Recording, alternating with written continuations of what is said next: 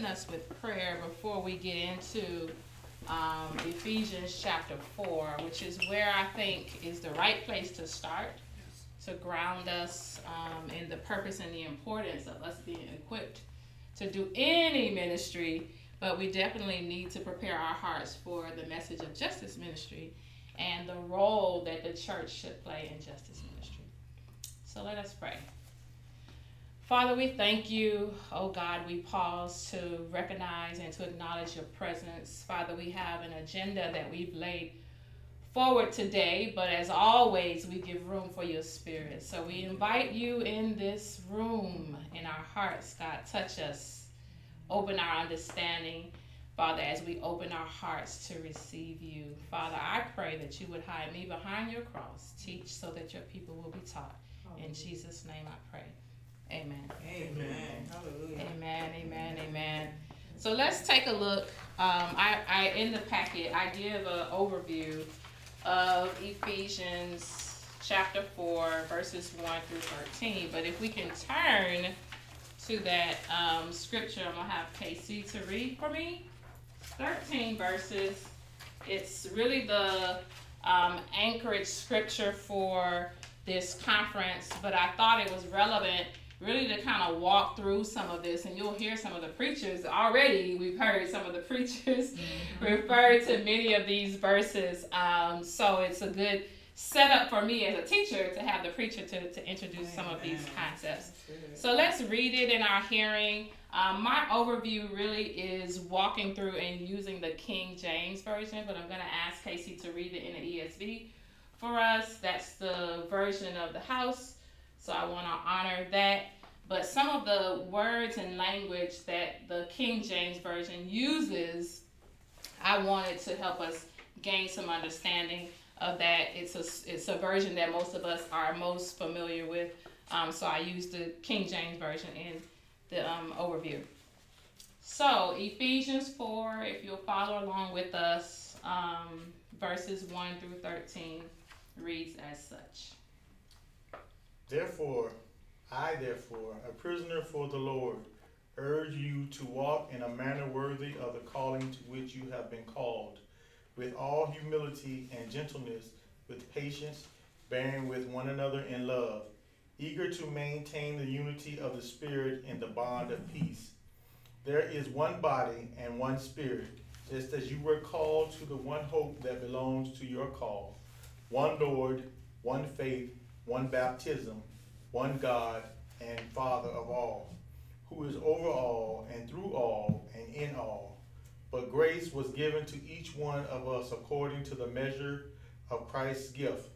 Therefore it says, When he ascended on high, he led a host of captives, and he gave gifts to men.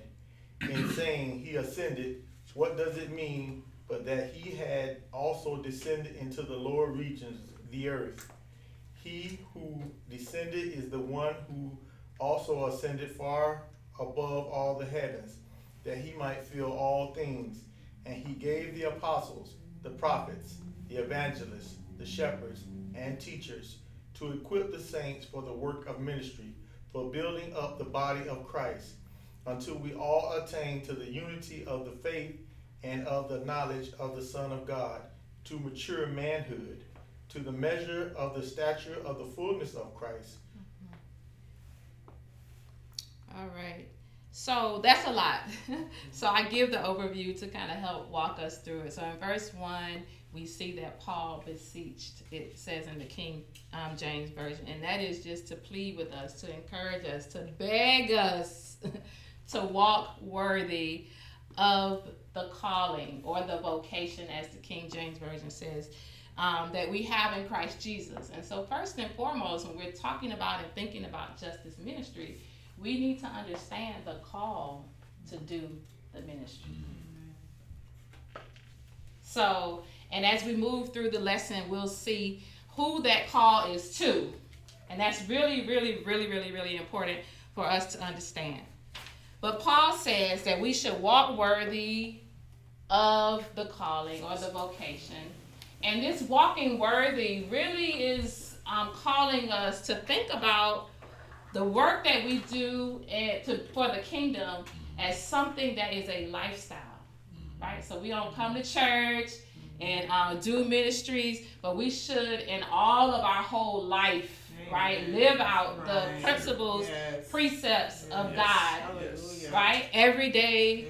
24 hours a day. So, with our whole lifestyle, we are living in a way that is pleasing to God, and that is how we walk worthy. Yes. And then in verse 2, he encourages us even further and he breaks down how do we walk worthy. And he lists for us with lowliness and meekness. And I share some of the meanings of those words, and we're going to need those as we look through what it takes to do justice ministry. So, somebody read for me lowliness. What are we talking about when we say lowliness? A genuine humility that comes from association with the Lord Jesus, enabling us to be other others minded. It is the opposite of conceit and arrogance. Right. So when you do justice ministry, it is really, really important that you understand that it is a ministry that requires lowliness to be others minded. Right? So, in other words, uh, one of the issues that we work on in justice ministry is affordable housing. And if we all in the church sat back under, behind our gated communities and say, my housing situation is fine, Right. Right? Come on now. then there's no work to That's do. Right, right. Right? So justice ministry requires that you are others minded. Others minded. Others minded, Others lowliness, minded, right? And we get this humility from our association with the Lord Jesus. He is the greatest model that we will ever know. Hallelujah. And picture of lowliness, meekness, and gentleness. Somebody read for me.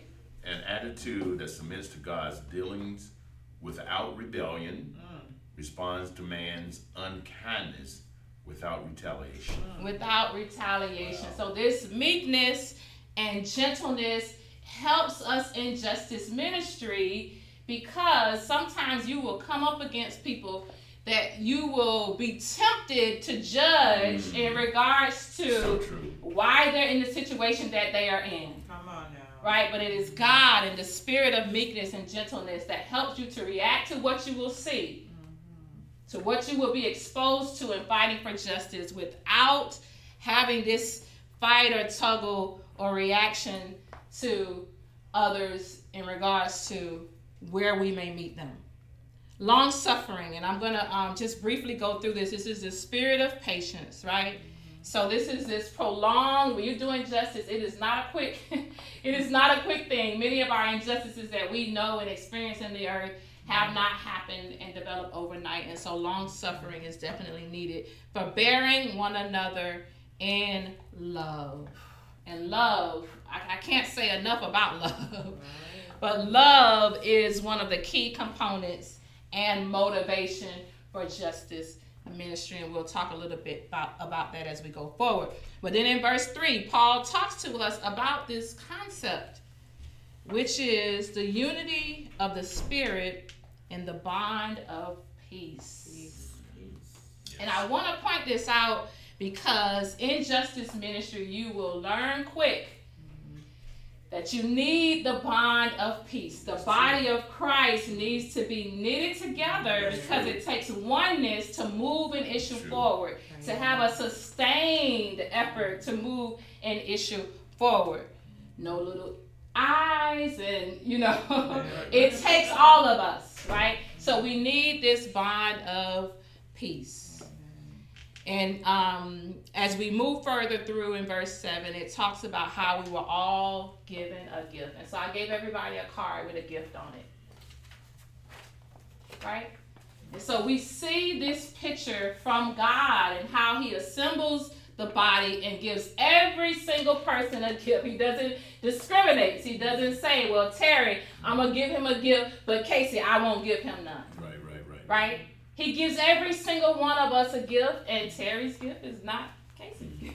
And my gift is not your gift. And that's where this bond and the unity of peace is so important because we can use all of our gifts Hallelujah. right? To work to move issues forward for the kingdom. And so God gives everybody a gift. He doesn't discriminate. He equips Mhm. All of us with a gift. Tell me what your gift is. Let's see what we got in the room.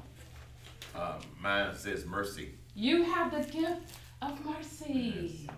You're gonna need some we're gonna need some mercy Yeah. as we work in justice ministry. Yeah. What what was your gift? Discerning of spirits. Discern oh God. Ah, yeah, yeah. Yeah. yeah. We gonna need to know, Yeah. I right? know that's right. we gonna need to be able to discern what spirit That's right, amen. as we are strategically like it. moving and fighting for justice. We we must, right? We need mercy. We need the discerning of spirits. What gift did you get? um, administration. And we need administration, Amen. right? We need somebody who can put things in order, who can package it for us, who can help, right? Bring us all together so that we can march in the same direction on time for the sake of the kingdom. He gives all of us gifts, right? So that we don't have to argue mine as my children, as my children. Children sometimes do. This is mine, this is mine, this is mine. We all have gifts. But I want to draw our attention finally to the gift that God gives to the church, right? Um, the gift that God gives to the church in verse 11. So in 7, we learned that everybody has a gift. But I want to point out that not everybody is a gift. There's a distinction there. So in verse 11, it says, He gave us who? Apostles?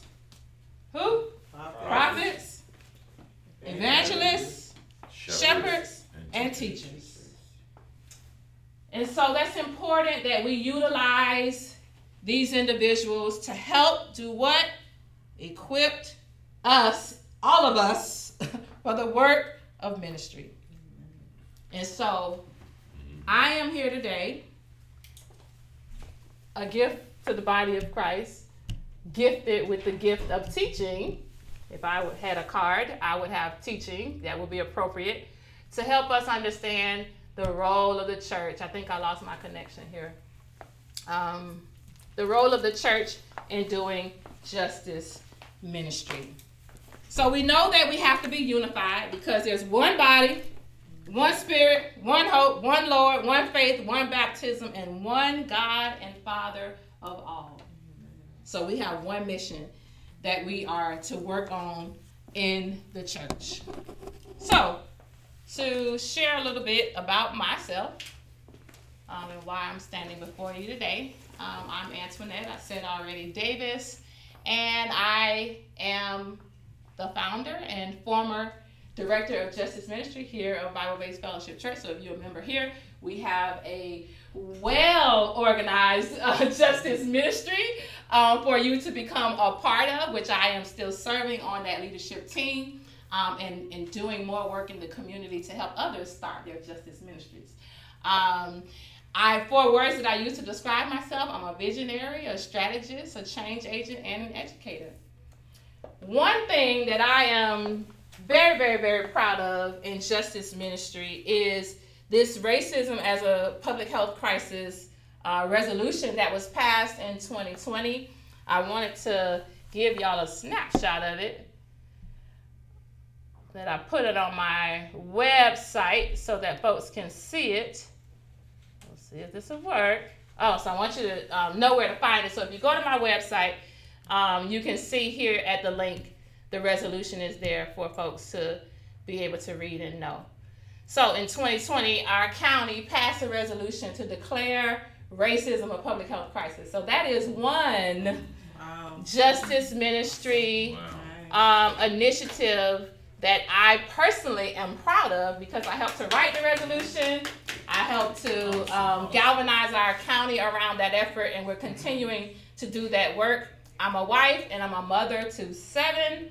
And at the church, I am known as the family that coordinates every Sunday morning um, for for worship. So that's a little bit about me. I want to allow you all to appreciate who we have in the room. So tell us a little bit about you. And I take the time to do this because one thing that we have to know about justice ministry, it is very relational. Right? So I'll I'll share a little bit about what it took to get that resolution passed. Um, but there's a lot of relationships that's needed to get justice ministry done. And so if you all are decided to either join the justice ministry here at Bible Base or start your justice ministry at your own church, it is important to know what others are doing and to get this networking that we have in the room. So I want to make sure that I pause for an opportunity for you all to share with us who you are. So as we go around, tell us your name, the church that you're from, one social justice change in your lifetime that you can think of. And then lastly, what you hope to learn out of the session for today. So we'll start here to my left. Okay, my name is Rose Chevalier, um, church here, newly joined. Um, one social justice change. Um, I had a group where we uh, were helping ladies leave when they were leaving the jail facilities, uh, safe place for them to stay. And that was my heart. So when I heard about the justice ministry, I wanted to do something in the community to to uh, have voice for the voiceless. Mhm. So, and that's why I'm here. All right. And what do you hope to learn? Um, I am just open. I really am. I'm not sure where I would fit in, but I'm just now just open to see what the justice ministry is focused on and, you know, how like I said, the wisdom nugget is integrate and not interrupt, so see where I could just merge in. All right, cool. That's awesome. Thank Ditto you. to that, I like that. I'm Janie Church, that's my last name. Um, we joined Bible Base, um, last year, so a little over a year now that we've been been members of the church. for- No, March will be a year that we joined the church. Um, and one social, um, justice change, I think, for me, just coming out, retiring out of government and seeing injustices inside of there, my battle has been really like a quiet battle where I take on other people's issues and with racism and different how they're treated in the workplace with HR and then work within my scope of, of authority to get them justice. So whether that's suing the United States government, which I did, you know, I mean, whatever it took mm-hmm. to do that. So now looking at from a bigger scope, this ministry here, I tried to attend a couple things, but something got in the schedule, so I wasn't able to attend. So I just, just like my sister I just hope to learn, you know, how I can support your, the mission here and, and see where I fit in here. Cause I want, I don't wanna just come in and just start doing something I wanna complete, cause I'm gonna go hundred percent. So I'd rather take my time and see where, where the Lord wants to use me at and where I can, you know, support whoever's doing it, you know, in, in a great way, know. Uh, one of my mottos, 'cause I have a ministry in my, a women's ministry as well, you know, is we can do more together than we can apart. Absolutely. Absolutely. Sir? All right. Good evening. Good morning, everyone. Uh, Terry McMillan. Uh, a little background on me. Uh, and let's see. And Quentin- and Quentin, uh, we spent, my wife and I, we spent 19 and a half years here at Bible Based Fellowship Church. We had the blessing of our pastor, the late Arthur T. Jones, to go out and start a new ministry. And we've uh, been pastors of the church, uh, New Dawn Restoration Center, for the last 17 years. But it's always good to come home because we uh, we support each other That's in the ministry. Pastor Tony is just incredible. Um, was social justice change? Uh, I spent 25 years in corporate America before we went to the uh, full time with the church, and I was in HR, so a lot of um, to um, some of the um, equal rights of um, the hiring processes Right. to make sure that folk are getting their um, fair shake on interviews and not just coming there and being like, okay, we need this number, so we need you a number today. So there's a fairness of employment. Okay. That's And good. uh, what do you hope to learn? Uh, now that I'm speaking with you guys, we have a justice, uh, social justice uh, ministry at our church, Mm-hmm. and I would probably would like, well, I would like perhaps talk to our, our guy to get up with you. I am Because he has, oh, okay, We've been connected. Mhm. you have. We have, yes. Oh, okay. See, That's Natalie good. Bruce. yeah, Natalie and Bruce. I'm Yeah. late to the party, but I'm glad to be in the party. they are awesome people, and you are awesome people. Yeah, So Beautiful. I'm here so I can learn more. I can take some stuff back to them. Say, hey, look, I know. Yeah, yeah. I'm good. That's why I'm Cool. here then. Cool, I, I, cool, okay, cool. Now I see. All right. So I think that everybody in your respected places will um, will get something out of what we're trying to convey today in regards to justice ministry. We don't have time to get into all of the nuts and bolts of uh, justice ministry, but I've identified seven keys that I think is necessary with building a justice ministry. Um, the ones that are not shown here will be the ones that we will delve into a little bit more. But a spiritual foundation and vision is, is, is number one needed. Good leadership, teaching and equipping. I mean, that's a component of justice ministry that we don't spend enough time doing. But we also need to acknowledge, and I'm glad that um, we heard um, Apostle Jones say this that money and finances and investment is needed if you want to have a justice ministry branding. The use of visual aids is very much needed in relationships. You really can't get much done without these seven key components. That's awesome. All right, so let's get into what are we going to be talking about today. We're going to be covering, and I hope I will quiz y'all at the end, so I'll let y'all know. Oh.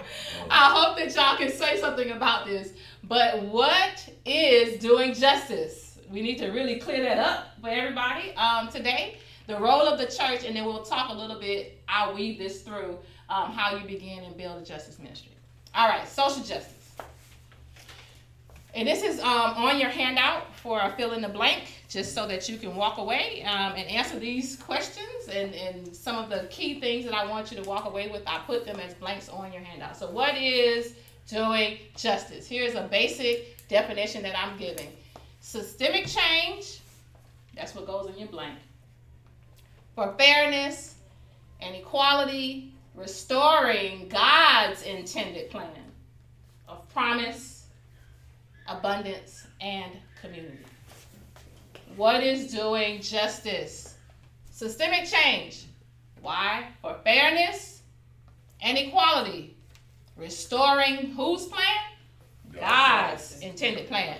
And that's so important that we make sure that we stay focused in justice ministry, that we're not restoring what we think should be the plan right? Um, and as we go through some of the definitions, um, that'll make more sense to us. But it's important that as we get into justice ministry, that we are laser focused on God's intended plan.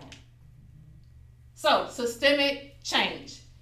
We need to know systemic change is really in looking at all of the systems so you talked about a system, the criminal justice system with the prison ministry. You talked about a system with uh, with employment, right? Um, these are all systems that are operating in the earth that are not necessarily working and operated as God intended, right? We're in a fallen world, right? Um, so when we're working for justice, we are looking to challenge those systems. Right? We're looking to call out when things are not fair. Sure. Right? We're looking and seeking for um, those systems to look and resemble what God would consider to be something that is equitable. We talked about how God gave everybody a gift, right? He didn't discriminate right? Everybody has a gift. So he is showing us this model of equality, right? And so in this fallen world, it is definitely necessary that the church is fighting for justice so that things can be restorative. And understanding this idea of restorative, um, we, we need to, and like I said, when we're doing justice, we need lowliness, we need meekness right? Because if you get into it and you start trying to say, well, this person is in this situation, why? Because they didn't go to college or because they had kids out of wedlock. If we get into all of that, we will lose sight. Right, of the work that God is calling on the church to restore things back to his intended plan. So, systemic change. Systemic change is change that is long term change. So, we talk about systemic change, we're talking about policies. Yes, yes, no doubt. I always tell people we're not playing checkers. Justice ministry is about paying chess. You meet with a local official and they'll tell you, oh, yeah, that's good, I support your cause. What is the policy? Where is the policies? Hallelujah, come on now. Right. Mm-hmm. Where's the policies? We have to get written policies that will influence culture and practices, and it's a measure for accountability. So we're looking to change the system, That's right. not to tolerate the status quo. That is what doing justice is. All right? Okay, let's move on because we got a lot to cover. All right, so I asked this question who should do justice? Right? So we talked about what doing justice is. Who should do justice? I have three scriptures that I um, put on the screen that I want us to consider before we answer this question. I'm gonna have Casey read them for me for your for our consideration. Proverbs 21, if you want to turn there. Verse 15, if you can read it in the Amplified for me, that would be super. And I choose these versions not because one is better than the other, but because of some of the language that is used to convey the message. So any version is fine that you have, but I'm choosing Amplified to make a point. All right, ready? Read. When justice is done, it is a joy to the righteous, the upright, the one in right standing with God. But to the evildoers, it is disaster. All right. So we have two groups that's mentioned in this text. It is who? The righteous. The righteous. evildoer. Those who are upright and in right relationship with God. Another way that we could say that is people who are saved. right? Mm-hmm. Right? So the church. Right? Those folks in the church who are saved. The body of Christ. All right, who's the other group that this, this text mentions for us? Evildoers. Evildoers. Those are people who are not saved. Right? When justice is done, it is who that, that is happy about this? The body of Christ, the church. Next text. Proverbs 28, verse 5, in the voice. If y'all don't know that, that version, please bless your life and, and start reading. Uh, it definitely helps. It's a more contemporary version, but it helps. Okay, evil people are not able to understand justice, but those who perceive, pursue the eternal understand it completely. All right. So we got two groups again in this text. Who? Evil people. Evil men. Evildoers again. Right? And, and the text tells us what about them? They don't They understand. understand. They are not able to understand justice. Right? So so even the, the most kind hearted person we would want to think if you are evildoer, evildoer are, are who? Those who are not Not saved. You are not able to understand justice, the scriptures tell us. Right. Right? So my question is who should do justice? Who should do justice? Last text. Micah 6, 8, ESV. So let that ponder. Who should do justice? And I ask this question, I like to challenge folks about this because we see injustices, right? And then sometimes we see them doing justice. Them. Right? So, but as the body of Christ, we have to understand what justice is, and we'll talk about that in a little bit, and what does it mean to do justice. So consider this.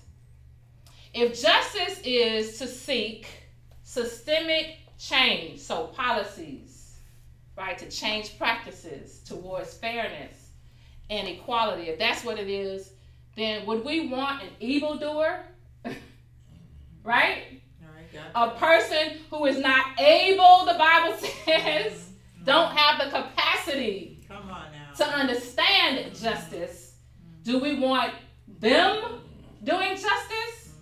Come on now. All right, last text. He has told you, O man, what is good, and what does the Lord require of you, but to do justice, and to love kindness, and to walk humbly with your God. All right. So he has told you what is required of you to do justice. All right. So let's understand who who requires. What does the text say? Who requires? What does God require of you? The you in that text is you. Point to yourself. Mm-hmm. what does the, what does God require of you? Mm-hmm. Do justice. Do justice, Walk humbly. love mercy, and walk humbly with your God. That is what He requires of you. Notice that the text does not say that Pastor White requires it. Doesn't say that. Doesn't say that, you know, Pastor McMillan requires it. But God requires that of, point to yourself, you. Yes, yes, yes, indeed. right? And then that you is also to be understand understood as a collective you. Mm-hmm. You, the church. The church. What does God require of you? Do To do justice, to love mercy, and to walk humbly with your God. I always tell people when I share this text, three things. If I tell my kids before I leave the house, I want the kitchen clean, the bathroom clean, and your room clean. When I get home and they clean their room, mm-hmm. they have not done what I've asked them to do. Incomplete. So a lot of times the church is good about doing mercy, loving mercy, mercy ministries. We got mm-hmm. food pantries, we got tutoring, we got mm-hmm. right all the service. We need service, Right. mercy ministries. Let me let me be clear about that because people are hurting right now. And right now, Sure. that's right. I need to eat right now. I need my rent paid right now. Yep, yep. Okay? So the church does a good job with mercy ministries and walking and teaching how to walk humbly with God. We have Bible studies, we have Sunday school, we have, right, women's groups and men's groups. We're teaching folks how to walk humbly with God. But what are we doing in regards to justice? Mm-hmm. Are we doing all three? Things that God requires. And so, justice, remember, is to challenge the world's systems so that those systems can be in more alignment with God's intended plan. All right. So, I said earlier, love has to be, it has to be. You cannot do justice ministry if love is not your motivation. You have to love people. You have to love God's creation. I'm talking about all kind of people. Right, right, right. all kind of people. Sure. You have to love everybody. And love is this word, as we've said, that really helps you get out of self and it helps you with that lowliness that I talked about earlier that you need to do justice ministry, to be others minded, to bear the burdens of one another as the scriptures teach us, Hallelujah. right? So we need love. So the question for your handout who should do justice? Who? The church. The church. The church. And you have another blank. The motivation of doing justice is Love. love. And we know from 1 John 4 7 that God is love. Right? So it's all intertwined. All right, let's keep moving. Why should we do justice? And we just talked about this real quickly. We learned from Micah 6 8 that God requires it. That's why. So if we're wondering, should I be a part of who? You. God requires you to do justice. And Secondly, this is what I love about God is that He gives us a vocation or a calling, but He also equips us to do justice. So we don't have to try to do it or figure out how to do it on our own. We said in the opening text that God gave a gift to the church, the apostles, the prophets, the evangelists, the shepherds, and the teachers to equip the body of Christ for the work of ministry. So we don't have to figure it out on our own. God equips us with His Spirit, He equipped us with one another. We have to do justice. How? We have to do justice together. I always tell folks, you can't be one black church No. crying about the racism in the in the county. Right? We have to do justice together. White folks, black folks, all folks. I used this picture um, in the previous slide of Martin Luther King, and alongside him, standing alongside him are other clergies, folks that are white and of other nationalities, fighting for justice and equality, equal opportunity for folks. It takes all of us. It takes all of us. So if your church, if New Dawn is is starting a justice ministry, then they need to call Bible Base. when Antoinette Davis has, has, has built the justice ministry, doing great things to help New Dawn get started with their justice ministry. And I'll share this story about when we was trying to get the resolution passed. We did all the research, all the data. I mean, it speaks for itself.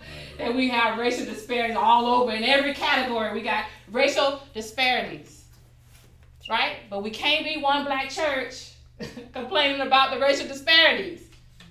So who can we call to be an ally? And so we was like, we need USF right? You know, we need we need the, the health department. We need who do we know? What relationships do we have? Right? I don't know the dean of the College of Public Health at the time, but somebody in our network knew her. That's right. Come on. And we reached out to the College of Public Health of USF who wrote us a letter that said, yes, racism is a public health crisis. I support this initiative. Mm. Right? And so you have to use your relationships. You you cannot you can't get it done. I was able to call commissioners and have meetings. Why? Because of relationships. They don't just meet with everybody. So because they prioritize their time and for good reason, they need to be prioritizing their time, right?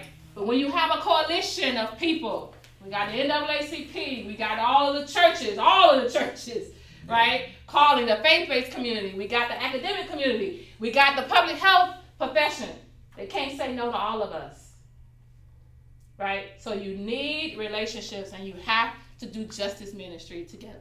Together. I share this scripture here in the corner, Ecclesiastes 4 9, which just underscores the fact that we are better together. Yes. All right, so we definitely have to do justice ministry together. All right, so I want to break here because I've been saying a lot and help you to um, have some time to work through the application of justice ministry being done and three examples that I give. I was hoping to have a large enough crew to separate y'all to work with someone, but we have three examples, and guess what? We have three participants. so each of you will work independently, but we will come back together to share some of the responses that you have to those questions.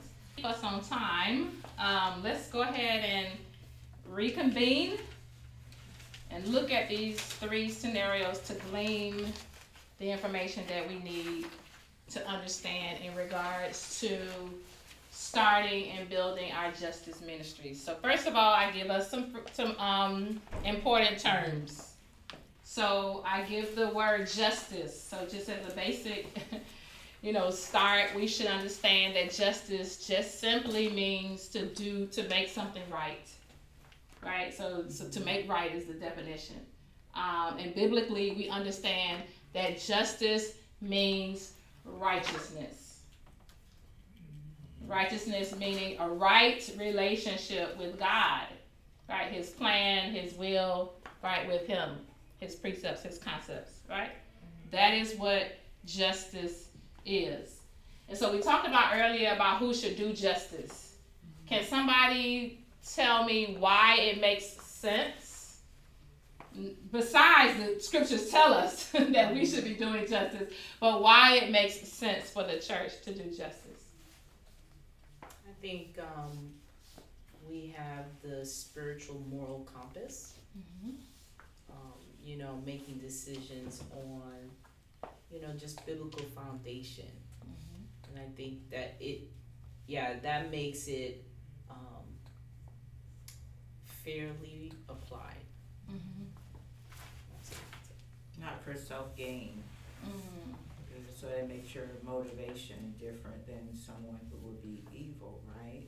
Mm-hmm. They would be doing it in, in their shadows, it might be for self-gain in the long run. Their, mm-hmm. their intentions are not right, cause you, like you said in the scripture, they can't be right anyway. Okay. The church foundation stands for righteousness. So when you follow the precepts of righteousness and what the church stands for, you will want to be fairly, um, equally treated. I'm not saying equally gained, but equally treated. Sure. So, right. Um, so, if we want to make something right, that's the definition of justice. Um, it is important to acknowledge that it is God who determines right. remember I talked about earlier about being lowly and, and humble in doing this work because um, you will, and through experience, you will have opportunities to, you know, be advocating for something and you can get so emotionally involved, right? Um, that it's important that you keep sight of what is right is determined by God, not by Antoinette or no other person, right? And so you have to pray, you have to seek and have that discerning spirit, right, to know where the where the Lord is leading. And so I tell people all the time, every issue is not a justice issue. it just simply is not. Right? Every issue is not a justice issue. Right? And so we have to make sure that we understand that justice starts with God and it ends with God. And we're just vessels that He's using, right, to work through to get that systemic change. But it is Him who determines what is right, not us. And um, if we think about any um, injustice or any like um, case that we've seen in the in the news where you know something happened, I'll use one that really shook me to my core and really um, changed my my life really and how I look at it and, and, and how much I consume. But the Trayvon Martin, um, I don't know if y'all remember that trial. Oh, yeah. I watched it every day. Um, and we form our opinions about what's right. Like we're listening and you form your opinions about what's right. You know what I'm saying? And I'm just just saying this to remind us that it is God who determines what is right. Right? And so as we're seeking justice, we have to not not get so caught up in us having the power for change, but God is sitting high. right? And he is letting things play out and and, and um and he's navigating things the way he intends. Right? So we have to make sure that we understand that God is the one who determines what is right. Injustice, right? It's the lack of fairness, I say here. It is when something is not right or wrongdoing. Okay, and justice. And then doing justice, we went over that definition, so I won't um, go through that anymore. But these key terms or important terms is something that I wanted us to keep in the forefront of our mind as we went through our scenarios. And so we'll we'll go over Acts six verses one through uh, six uh, really quickly, Terry, if you don't mind uh, sharing that scenario with us and what answers you came up with for what was the injustice, and hopefully you did underline for yourself what verses help to support that answer. You know, it's so ironic, verses six and one through six there. The, uh, we have deacons in our church and I, and I, I, I teach the, the deacons class. So this right here, this Acts six, one through six, is actually the first deacons. Mm-hmm. And that's how the, uh, that was established. So what, what was happening here, there, the, uh, um, it was complaint about Hellen- Hellenistic Jews because they were not getting, the widows were not getting the proper amount of food that they, uh, thought that they deserved there. But there were so many folk that were, that, that were, um, doing other things there, and they were not giving them what they didn't, what they should have gotten, an equal portion. Mm-hmm. So that's when Stephen made, uh, they appointed Stephen to be the head of the, um, for another word, they weren't calling deacons, then the head of the group. So, uh, what was the injustice? I underlined, um, six one, and it says, uh, the, uh, there was a complaint by the uh, Hellen- Hellenistic Jews against the Hebrews because the widows were being neglected in the daily distribution, distribution of food. And, um, that's what I, used- that's what I underlined to support that answer.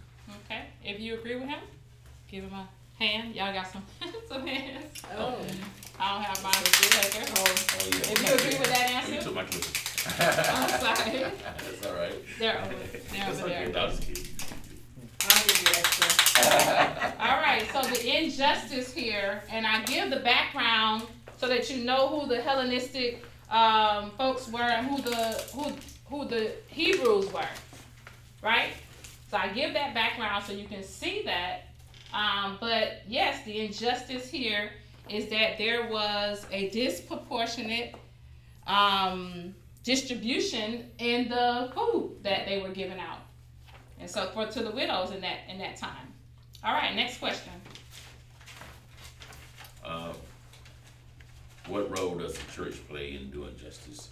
And, uh, six and four, um, so the church will, we are positioned, we devote ourselves to prayer and to the ministry of the word.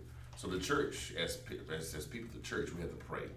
We have to pray for righteousness, we have to pray for, um, you know, equality. We have to pray um, that everyone is treated fairly. So I use six six four as as one of what what role does the church play in doing justice underline the verses to support your answer, and six five of course. And when they said and what they said pleased the whole gathering, and they chose Stephen, a man of full faith and the Holy Spirit. So the church went into action. And the church went into action and said, we're gonna correct a wrong, and we're going to make this right. And we're gonna make it right for everyone, whether they're Hebrews or, or Hellenistic Jews there, it didn't matter the background, it didn't matter what they came from, it didn't matter what they were doing there, we're gonna make it right for everyone. Right, right, right. So I want to point out this fact, right? So this complaint arose, right? Um, you had Paul and all of the other disciples. Um, they were, I mean, Peter and the other disciples. They were doing the work, of, you know, ministry, sharing the word. This is a time when the church was, you know, fairly a new entity. Um, and so they had others who were distributing the food to the widows, right? And so you had some group of people that said, well, we're getting one apple, one banana, and we have a household of four. And over here, there's another group that is that looks different than, than we do. For some reason, they have a family of four, and they're getting four bananas and four apples. So they bring this issue to the disciples, right? And so, you know, it was like, well, we're busy teaching the word and growing the church. So they went through this process of finding a good leader. And I wanna I wanna bring this out because I share with you all the seven um, components of starting a justice a good justice ministry is having the right leader.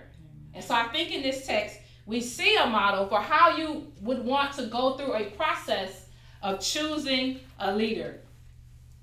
And it says here that the person was it says a man in verse 5 full of faith Yep, right?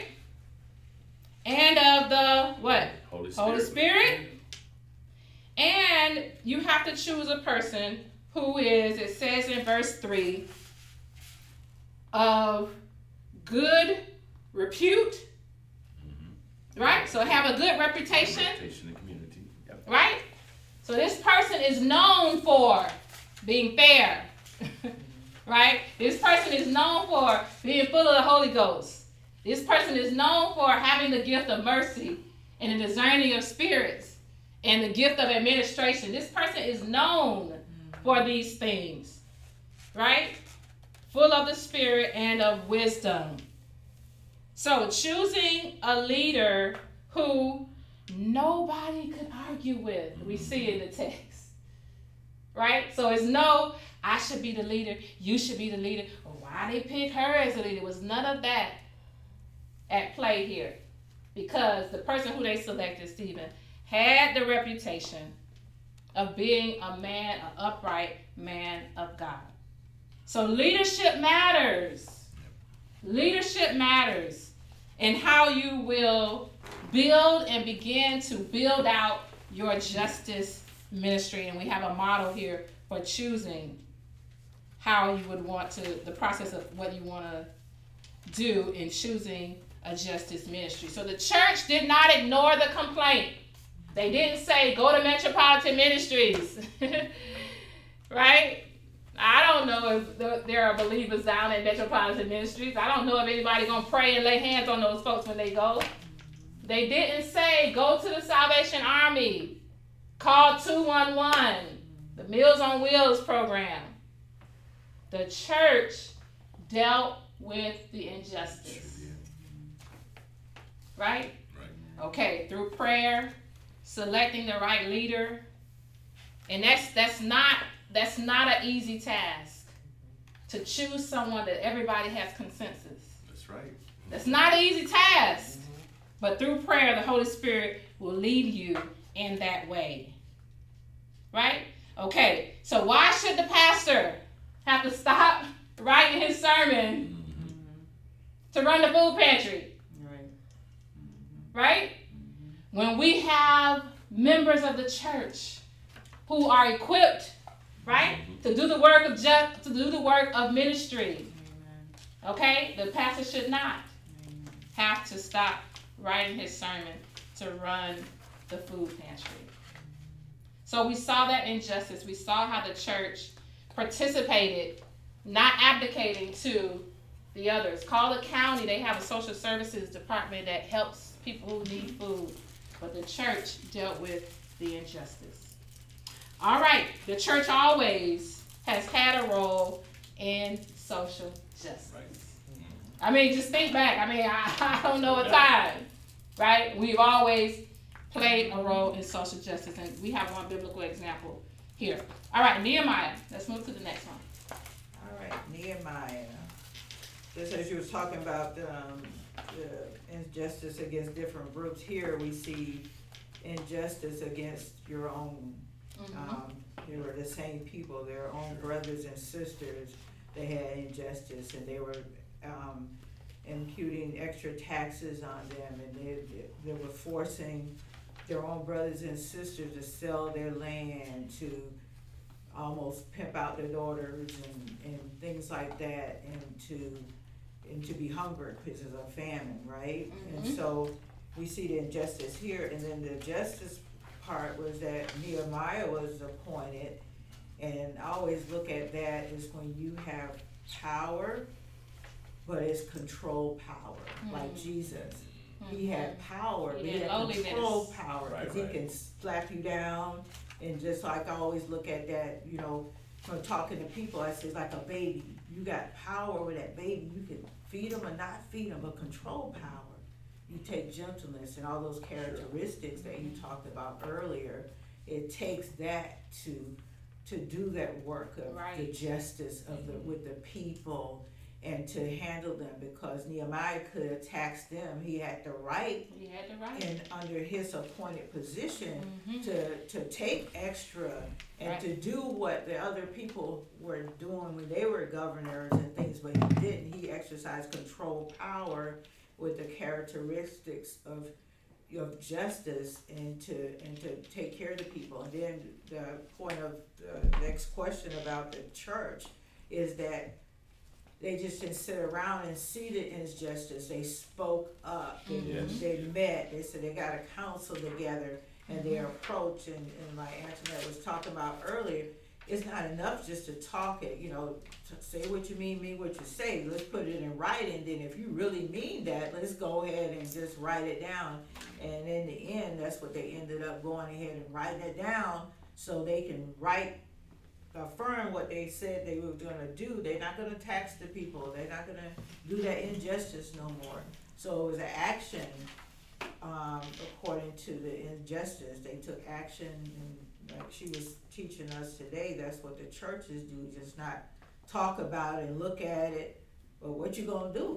And Right. it takes getting in those relationships and meeting with those people who are doing it, you know, and, and talking to them and, and get, putting it in their face in a manner that it brings change without retaliation, without ignorance. I call it ignorance when we fight wrongly. Ignorance is ignorant, you, cause then you causing more problems, cause Sure. now it's not, and even if you ever been discriminated against, I have, you know, and that's why I was telling you in the workplace I worked at, you know, I end up having to take action with, on behalf of the other people. But I could not do it, it's a longer process sometimes, and you've been in HR, you know, it, it just can't, it just don't happen, and you, sometimes you gotta be that. Yeah, you just gotta be that person, everybody looking at you, are you gonna do this? And you're like, I'm waiting for God. God will lead you mm-hmm. on how to fight that battle. Absolutely. I just want to point out that we saw the structural change in the process.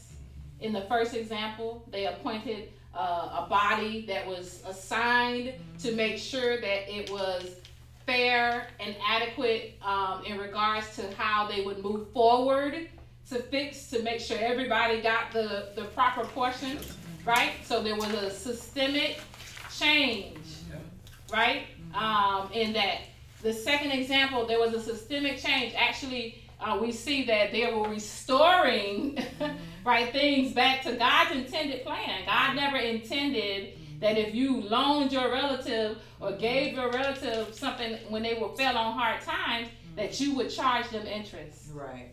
right? My sister called me and say, I, you know, I fell short this month. I need some money to pay my light bill. I said, well, I'll give you the hundred dollars to mm-hmm. pay your light bill, but you owe me a hundred plus five percent interest. God never intended, right? So we see in your example how there was a restore, uh, restoration to God's intended plan.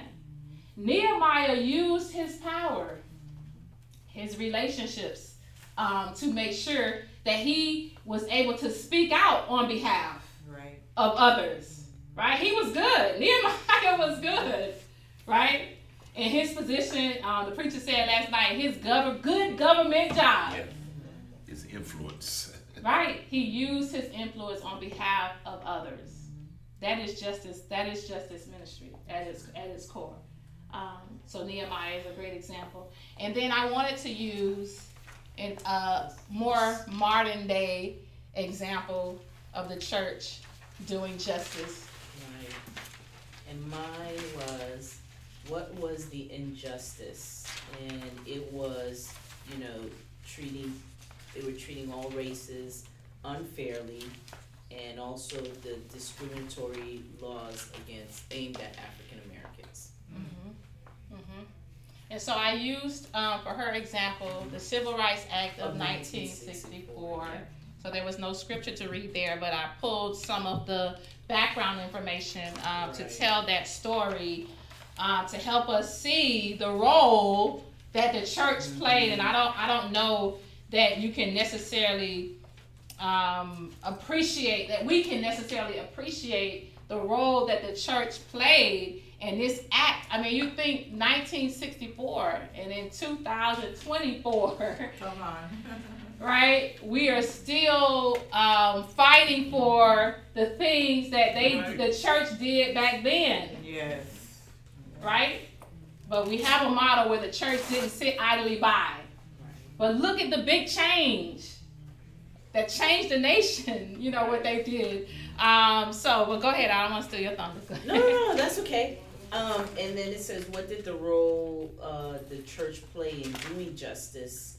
And what I underlined was, um, they, you know, which I grew up in also in church, is you know the moral and spiritual rejuvenation, Mhm. the political education. I remember, you know, if something's going on in the community, it was at the church.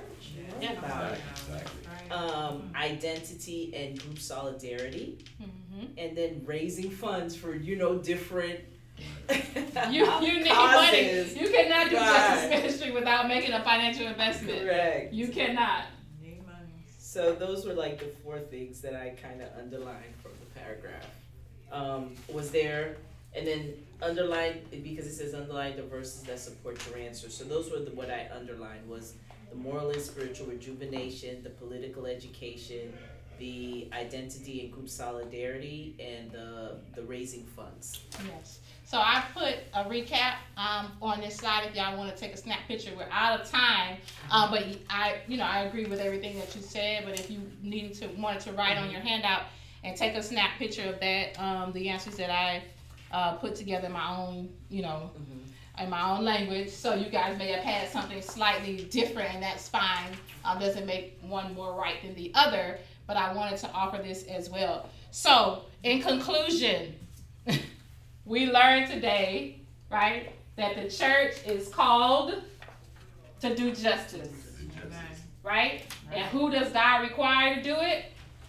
The body of Christ. Us. You, Oh, okay. you, Put you, finger at. right? You, you, right? So not them, you, right? Um, and you meaning us collectively, right? The body of Christ, right? We have a role to play in doing justice, right? As you're starting your justice ministries, you want to choose a, you want to have a vision, right? You want to choose a good leader. You want to make that financial commitment. You want to make sure that you are teaching and equipping. People need to understand that it is God requires that the church is fighting for His righteousness in the earth. So we, we really don't have an option, right? Um, so we want to make sure that we're doing all that. We want to understand what it means to do justice, right? We have causes that we're fighting for, or whatever. We want to understand what it means to do justice. It's systemic change, right? And I'm kind of going over this, not having time to quiz y'all um, because I need to release y'all for the next part of the of the conference. So hopefully something was said and, and done here today that help us to understand the role of the church in doing justice. Um, I offer a full training because what we do, what we're doing here today, is not enough to get you to get you going. Uh, to really flush through all of these seven parts of what it takes to build a justice ministry. So if you're interested in that, you can visit my website and request on the uh, service page for a consultation for us to talk about how we can work to do a training at your church or a, a training with churches, right? Um, to be collaborative in that effort. And with that, I just want to say thank you for spending part of your afternoon or morning with me.